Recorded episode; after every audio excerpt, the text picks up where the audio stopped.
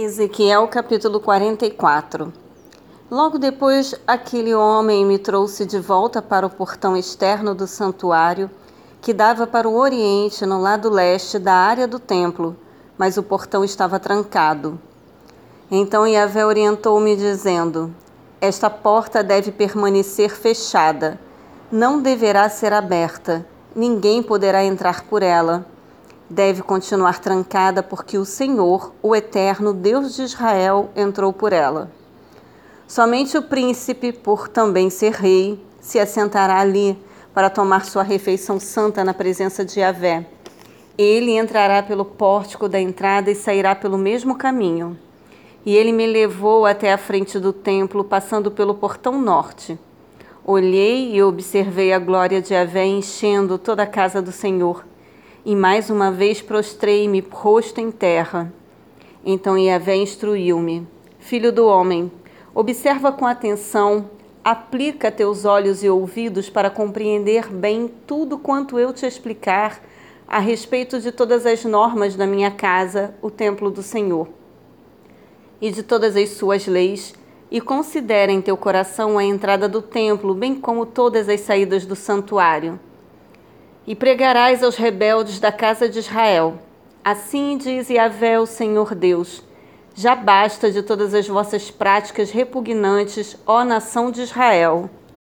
Além de todas as suas outras abominações, trouxeste estrangeiros, pagãos, incircuncisos de coração e incircuncisos de corpo, para estarem no meu santuário, profanando assim a minha casa enquanto me oferecias o meu pão, a gordura e o sangue, e deste modo quebraste a minha aliança. Ao invés de cumprires vosso dever quanto aos meus rituais sagrados, constituíste outras pessoas do meu, santu do meu santuário. Assim declara Yahvé o soberano: Nenhum estrangeiro incircunciso de coração e na carne poderá entrar no meu santuário nem tampouco os estrangeiros que vivem entre os israelitas. Os levitas que tanto se distanciaram de mim quando Israel se desviou e que perambularam para longe de mim, seguindo seus ídolos inúteis, sofrerão as consequências de sua malignidade. Entretanto, ainda poderão servir no meu santuário, cuidando e zelando dos portões da minha casa, além de prestarem serviços imolar os animais para os holocaustos e outros sacrifícios em lugar do povo, bem como colocar-se à disposição das pessoas para servi-las. Contudo, porque ministraram na presença de seus ídolos inúteis e fizeram a casa de Israel cair em pecado, jurei de mão erguida que eles levarão sobre si a devida punição por seus erros. Oráculo de Yahvé, o Senhor. E por isso não se aproximarão da minha pessoa, nem de nenhum de meus utensílios sagrados, nem das minhas ofertas santíssimas, mas carregarão sobre si a vergonha de suas próprias atitudes malignas e nojentas que praticaram. No entanto, eu os encarregarei de zelar e cuidar do templo mediante a execução de vários serviços diários. Mas os sacerdotes levitas, os filhos e descendentes de Zadok, que fielmente executaram as obras necessárias ao meu santuário quando os israelitas se desviaram de mim, eles sim poderão se chegar a mim para me servir e estarão diante da minha pessoa para ofer oferecer sacrifícios de gordura e de sangue. Oráculo de Yahvé, o Senhor.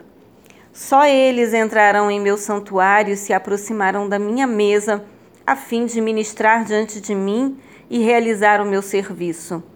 Quando entrarem pelos portões do átrio interior, isto é, do pátio interno, que estejam trajando vestes de linho.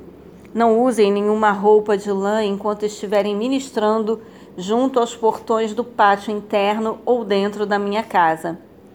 Eles usarão turbantes de linho sobre a cabeça e os calções de linho na cintura e não se cobrirão de nada que os faça suar.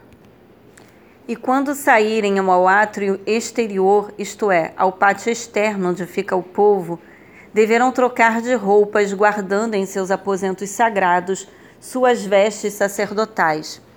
Então colocarão outras roupas a fim de não que não transmitam consagração ao povo, simplesmente mediante o contato com suas vestes santas. Não raparão a cabeça, nem deixarão o cabelo comprido, mas o manterão bem aparado. Nenhum sacerdote beberá vinho quando entrar no pátio interno. Eles também não poderão se casar com viúva ou divorciada. Só se casarão com virgens de ascendência israelita ou com a viúva de sacerdote. Estes homens consagrados orientarão meu povo a distinguir entre o santo e o profano, e lhe ensinarão a discernir entre o que é puro e o que é impuro. No caso de uma controvérsia, auxiliarão no julgamento do direito. Eles ajuizarão de acordo com as minhas determinações. Eles obedecerão às minhas leis e aos meus estatutos, com respeito a todos os meus dias santos festas fixas e os meus shabás, sábados. O sacerdote não se contaminará por aproximar-se de uma pessoa morta. No entanto, ele poderá ficar contaminado no caso de pai ou mãe, filho ou filha, irmão ou irmã, desde que esta não tenha marido. Sendo assim, depois de se purificar, aguardará sete dias. No dia em que entrar no pátio interno do santuário para ministrar ali, o sacerdote oferecerá em favor de si mesmo uma oferta pelo pecado. Oráculo de Yahvé, o Eterno Soberano.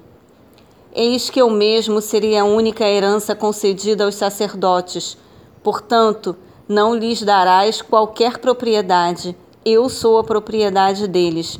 Eles se alimentarão das ofertas de cereais, as ofertas feitas para tirar o pecado e as ofertas pela culpa e tudo o que em Israel for consagrado a Yahvé pertencerá também a eles. O melhor de todos os primeiros frutos e de todas as contribuições que ofertares será de propriedade dos sacerdotes. Darás, pois, a eles a primeira porção da tua refeição de massas e cereais moídos, a fim de que haja, haja bênçãos sobre as vossas casas.